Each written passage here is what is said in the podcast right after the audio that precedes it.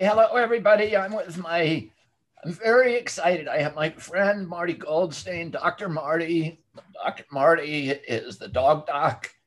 He is probably the world's leading integrative veterinary medicine expert. He's the one of the co-founders of the what is it? American Holistic Veterinary Medical Association, AHVMA. I'm going to tell you a story about Marty that you won't believe one of my best friends is a guy called Paul Kupchak. He's a falconer like me. I knew him, know him from for many for de- many many decades of flying hawks with him, and he's a horse trainer. He owned a couple of bars. One of them, I think it was called the what is it, the Moonshine Mile. Yeah, the Moonlight Mile, and then they opened Mile. another one called the Moonlight the Mile again. named after the Rolling Stones song. He was a big Rolling Stones fan. He met Marty because there was a dog, a German Shepherd that belonged to a friend of his that was, but every vet who saw it had deemed it incurable. Marty cured the dog and became friends with Paul. He used to drink at Paul's bar, and Paul's son had a hamster that had fallen off a table and it was paralyzed from the waist down. And Paul is an animal lover and he kept this hamster anyhow but for many, many weeks, it just dragged its feet around and it was permanently paralyzed. And they showed it to Dr. Marty, and he said, Do you have a, a needle? Sewing needle. A sewing needle. They brought him a sewing needle and he heated it up on it with a cigarette lighter. This is what Paul remembers his story. And Dr. Marty gave him an acupuncture, and the hamster walked out, walked across the table and never had a problem again. Was that a true story, Marty? It is absolutely true. It was just, I actually visited them at their like farm in Brewster, New York. And that's when they showed me the hamster. It was, I remember during the day. And, uh, you know, and the rest is history. It's funny, but that's how I got into all of this. You know, I studied acupuncture two years out of Cornell. I graduated Cornell Vet School in 1973. And two years out, I was losing my own health. So I started to search for things medicine didn't offer me to regain my own health. And I ran across Oriental philosophy. I became certified in acupuncture. You know, right after that, I reversed the hamster paralysis. But that's when the arrows started to fly at my back. well, tell us because I know early in your career, we've talked about this that you had a Weimaraner, that you were treating yourself with good food, you stopped eating processed food, your health came back. You'd been very, very sickly for a decade. Your health came back, and then you decided, I'll try this on an animal. And it was, a, tell us about the Weimaraner. Yeah, we actually formulated a very big central hospital with eight veterinarians. And there was a Weimaraner that was in a coma, had a seizure, went into a coma, was not my case. We were really friendly with the veterinarians. And I overheard that after being in a coma four or five days, that the dog was going to be euthanized. So I just was certified in acupuncture, and I said, "Can I try to treat the dog?" And he said, "We got nothing to lose." So I gave this dog an acupuncture treatment of six needles. When I hit the sixth needle into what's called the heart meridian, the dog woke up and two of the four technicians started to scream and ran out of the building. They thought they, they thought it was like witchcraft. So anyway, Four days later, this dog was making so much noise, we sent it home. I changed the dog's diet to what I learned about real food, what a concept, feeding an animal real food. And what was amazing is that whoever was touched this Weimaraner broke out in a rash. You know, the dog's parents, me, as the dog detoxified on a good diet, all its gray fur fell out.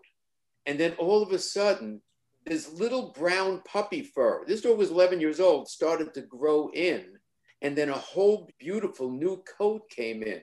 And I got to see the correlation between toxicity and disease. And then that's when my quest. And the reason people were getting rashes because you put it on a diet where it was detoxifying and it was excreting chemicals, and they were picking up the chemicals from its skin yeah, I wrote a book 22 years ago called The Nature of Animal Healing. That yeah, I got another still, your books. Yeah, that one was released in February. This was released 22 years ago, and is in, still in the top 15 to 20,000 out of 9 million on Amazon. One of the fundamental rules I put in there health is not so much about what you put into your body, but what you allow your body to get rid of. Detoxification, on a physical level, so much disease is caused by toxicity. And that's when this item that we're going to talk about today called vaccinations comes in.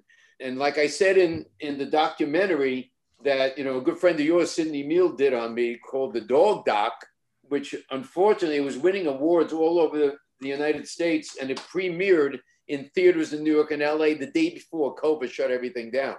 She was converted to a lifetime commitment to integrative medicine because of what you did with her Shar Pei. She had a little Shar Pei. Every vet had told her Shar Peis always die when they're six years old. The dog had been sick for years and years. It was like a wizened old dog. It couldn't move. And you started doing your magic on it and feeding it a good diet, raw diet. And that yeah, the, yeah, recovered. And yeah, the dog's name was Coco, and Shar Peis have a thing called the Shar Pei fever syndrome, something like that. And this dog was running extremely high fevers, 105, 106 plus. Every time he spiked a fever, it would go on cortisone, aspirin, antibiotics. It would come back down, but then it would spike again. Finally, it was recommended to her that she should consider having Coco put out of her misery. And she was in a, hell, a pet store, and someone said to her, Have you called Marty Goldstein? And she goes, Who's he? So she looked me up. She called my practice on a Friday. I was so busy then seeing people from all over the country. I called her back. Her back at 11 o'clock at night. I called her back at 11 o'clock at night, and she went, Wait a minute. What doctor calls you at 11 o'clock at night that you don't even know? And all I said to her, and it changed her life, is I said, Do you realize Coco's system is trying to do something and you keep stopping it? And she went, Oh my God. So, more or less, we stopped the drugs.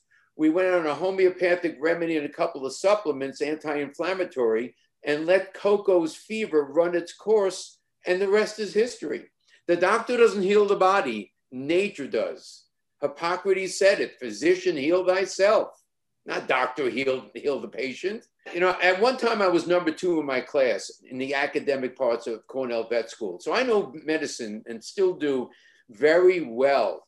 It's just that the chemical suppression of symptoms that nature creates to try to get better, the end result of that is called cancer. I've witnessed the incidence of cancer in dogs in my career triple or quadruple since I graduated Cornell. And what used to be a disease solely of the old is now a disease of the young. So something is wrong in the educational system with conventional medicine. I'm not anti medicine, I'm not anti vaccine. I am pro sanity and pro knowledge. Now, talk about feline sarcoma, because I think that's something everybody will be interested in. Yeah, God, I, I wrote about it in my first book because it, you give a, a, a vaccine. It's typically the rabies vaccine, and where the vaccine is injected in the body, a fibrous tumor grows, and no matter how many times you remove it, it grows back and kills the cat. So the recommendation in my last book, 22 years ago, by the Association of Feline Practitioners, it's let's vaccinate with the rabies vaccine when your cat comes in in the lower left leg and the leukemia vaccine in the lower right leg. So when the tumor grows, we could solve it by amputation. Hello. but now they give it in that, the tail, right? Yeah, and now they're starting to give it in the tail. But what I really love, and I just wrote about it in my second book, is one of the leading oncologists in the United States. He's the one that the drug companies hire. That's Bergman. Yeah, Philip Bergman. Great, great guy. I went to a lecture that he gave on the feline sarcoma complex. And because most vaccines are given between the shoulder blades, the recommended procedure right now to save the cat's life is what's called five centimeter margins, which is half the cat. So they would remove the tops of both shoulder blades, the tops of four or five vertebrae, the tumor, and sew the cat together. And then he said and you're going to love this because you edited a book on that. He said, This is not a condition or a syndrome of surgery. This is a syndrome of adjuvants, which are the things put into vaccines that enhance absorption to increase the level of immunity. And he said, if we get the adjuvants out of vaccines, we will get feline fibrosarcomas out of the cats in our society. Why aren't vets listening to one of the number one oncologists in the United States? Do they even make adjuvant free vet vaccines? Yes. They make, it's called Truvax, is an adjuvant free. And when we do use rabies, there's one called TNF, which is thimerosal free. Because thimerosal, you know darn well what thimerosal is. You know, the only problem is once they woke up to thimerosal, they replace it with aluminum. yeah. What kind of vaccines do you recommend? Because, you know, one of the things that you've been complaining about is the way that vaccines are given to pets. A Chihuahua gets the same dose as a Great Dane, and it may be that even the Chihuahua can get adequate titers, in other words, adequate immune response from, or even the Great Dane. The Great Dane. And so you may be giving to a Chihuahua hundreds of times the dose that it actually needs to achieve an immune response. You said it probably better than I did. I mean, this is part of the insanity, which is just common sense and which we should apply real science to, is why are we vaccinating? Where's the dose to weight relationship? Why are we vaccinating a Chihuahua and a Great Dane? And according to USDA studies, it can be up to 10 times what the Great Dane needs. But I once had the man, Dr. Uh, Ron Schultz, who he took a, a, a study done in France where they vaccinated dogs standardly with rabies until one year of age. And then instead of vaccinating these dogs, they took a titer every single year Every one of them was positive. Then they challenged the dogs with live rabies virus, and the study went eight years long. Not one dog got rabies. So Ron Schultz replicated this study. It's called the Rabies Challenge Fund. Look it up online. And they reported their findings that dogs that are vaccinated standardly up to one year of age have a full blown immunity up to five years. The reason they didn't go six and seven years is the government ran out of live rabies to continue the study. So, why are we vaccinating dogs and cats every three years?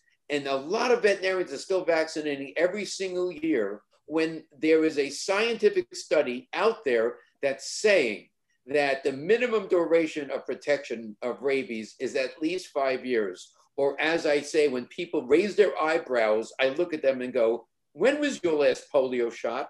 And they get it. What's the difference between the dogs and cats and us? You go into all these university studies and you'll see the minimum duration of protection to the feline distemper vaccine, the distemper vaccines, the parvo vaccines is seven to 15 years. Why are we vaccinating every year or every three years? This is the insanity that I'm trying to go against. It's not that I'm a radical trying to be right. I just love animals so much, and I've witnessed cancer quadruple in my career. And it's not because bad luck or an invasion from Mars. There is an insanity going on when it comes to improper or over vaccinations.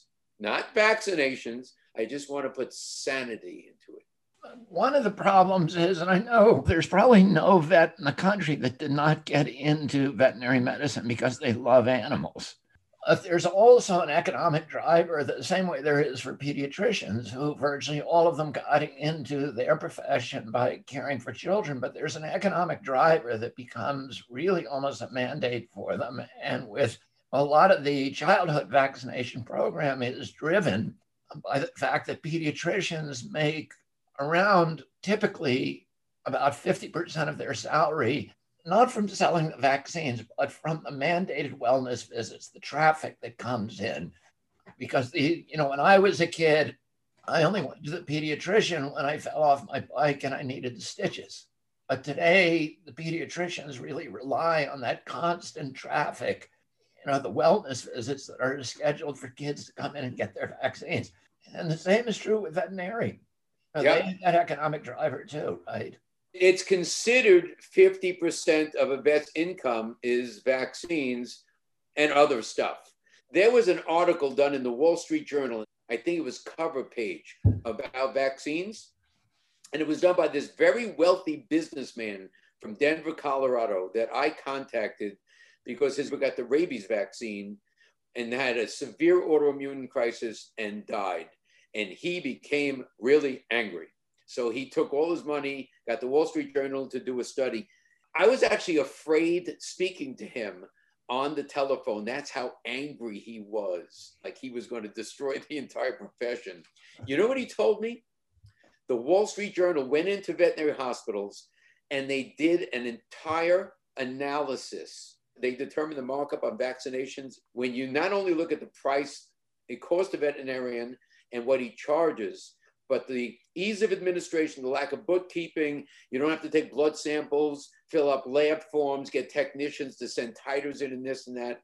That's a huge money generator. And unfortunately, you are correct. But when I lecture to the veterinary schools and veterinarians in practice, and they say, We understand what you're saying, we see all your clinical data. How do we handle our income? You know what I tell them? I say right now, a rabies vaccine appointment and a full wellness check is 20 to 30 minutes, and you charge $35 for that vaccine. My office visit for one hour for an integrated veterinarian in healthcare is $640. Plus, I take all the blood work and I do analysis. So every time I give a rabies vaccine, I lose five to seven hundred dollars, and they wake up because you a veterinarian could generate even more capital on focusing on health, not disease. Unfortunately, medicine has become a disease oriented establishment.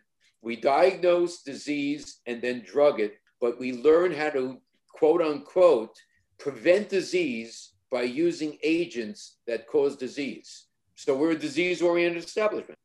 You talk about cancer, but did they get that? You know, the whole, are there similar explosions in chronic disease? Yes, I would think in my experience, you know, I've been a, vet, a clinical veterinarian for almost a half a century. And with my associates, all the consultations I've done, I've worked on well over 100,000 patients, maybe up near 200,000. And I have, you know, near photographic memory still. So I remember a lot. And I would say a good 80 to 85% of the diseases we see, especially in dogs, have some kind of allergic manifestation or autoimmune manifestation. Right. Well, that's really what autoimmunity is. That's kind of the definition of autoimmunity, right? Right. I'm looking right now at the Purdue vaccination study of an auto antibodies. It was done in April of 2011. Here is what they state the vaccinated, but not the non vaccinated dogs in the Purdue studies developed autoantibodies to many of their own biochemicals, including fibronectin, laminin, DNA, albumin, cytochrome C, and collagen. So it's proven at Purdue Veterinary College that vaccines instigate the body's own antibodies to go against its own body. Hello, immune system. Hello, cancer. And what makes this so complicated and it's so insane is that we are so unnecessarily, repetitively vaccinating animals year after year with doses up to 100 times what a chihuahua needs when it's clinically proven, scientifically proven. They don't even need the damn things. So it causes me to be angry. I'm sorry that I'm getting angry. the vaccines, though, they are, you know, I've seen dogs with parvo and I've seen them with distemper. Weren't those diseases much more common before vaccination? They were. I treated in my career the amount of dogs and and and that I treated for distemper and parvo, I could count on less than two hands. But they, and I was the people, some of them with intravenous vitamin C. So I would much rather treat a dog for distemper or parvo than cancer. We were seeing five new cases of cancer a day in my clinic before I retired from it. So, and that's how, and there is a correlation. So I'm not, this is why I'm not anti vaccine. It's why I'm anti vaccine insanity. And when there is scientific studies from the University Vet School in Madison, Wisconsin, showing that the minimum duration of protection from a distemper vaccine, standardly given, is seven to 15 years. Don't vaccinate that dog every year, or every three years for the rest of their life, because you're just going to blow out their immune system giving something that is totally unnecessary. Sanity you can handle a lot more animals if um, and a lot you know a lot more traffic from different patients if if they're actually well. What the, the, medical scientific field is lacking is comparative studies on vaccinated populations and unvaccinated populations. Just common sense. And i wrote this in my book twice. You cannot make an immune system bionic. One of the laws of physics is every action has an equal and opposite reaction. So if you powerfully stimulate an immune system in the body for distemper or rabies, and you blow it out of the water so they're vaccinated for five lifetimes, what happens to other parts of the immune system that have to take care of its own cellular structures and things like that? That's why we've seen so many chronic degenerative illnesses, arthritis, kidney failure, diabetes, and especially cancer and autoimmune disease rise tremendously. Yeah, we don't see cancer. I've never seen a case of rabies. Rabies is not a great disease. I've never seen a case of rabies. So yeah, vaccinated standardly, and then take titers. They don't accept the titers right now. Go adhere to the Rabies Challenge Fund. It's all in the literature. What about uh, somebody who says the other reason you're not seeing rabies is because all the animals got rabies shots? Yeah, maybe they're right.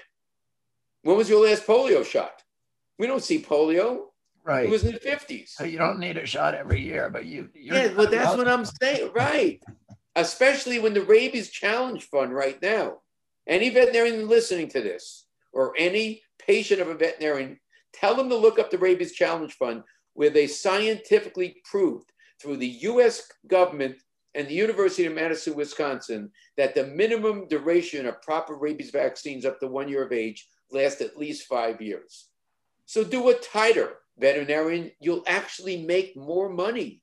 You know, it's all about health for the animals.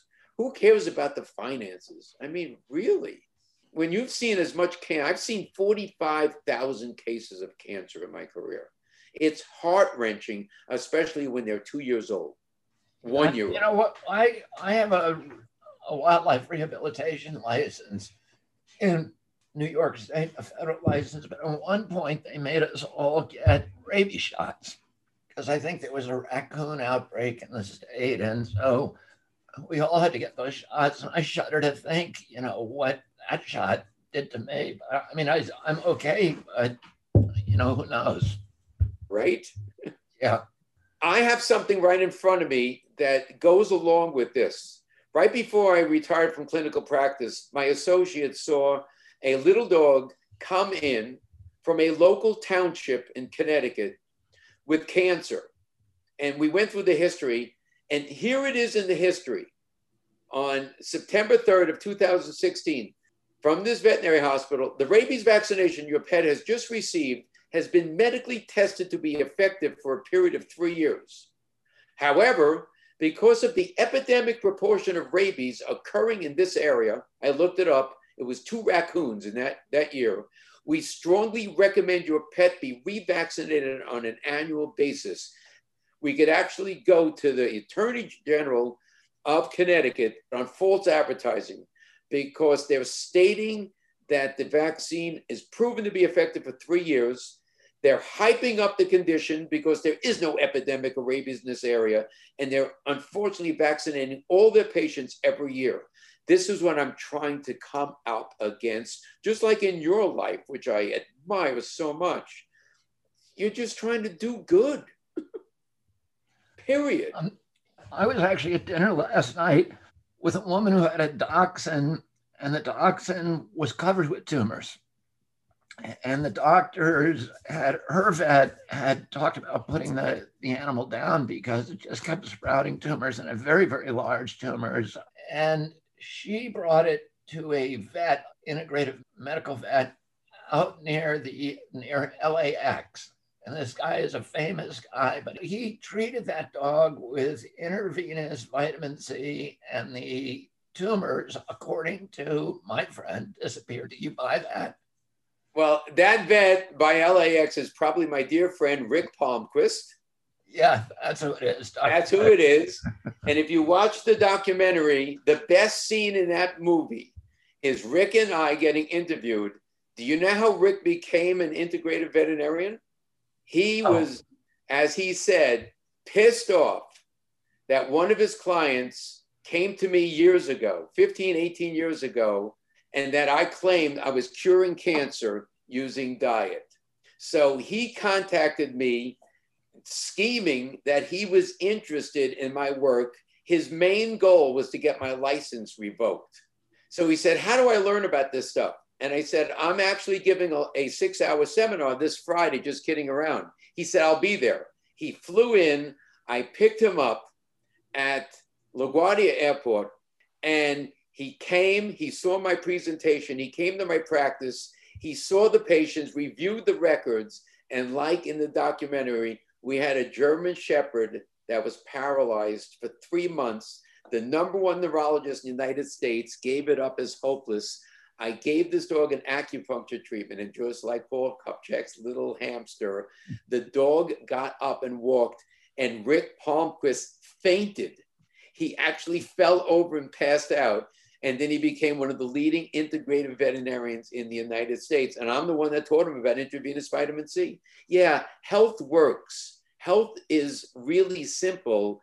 Medicine is severely complex because we're going against nature's ability to heal the body by chemical suppression of symptoms. It's not more complicated than that. How do you heal a cut? Sign on to Google?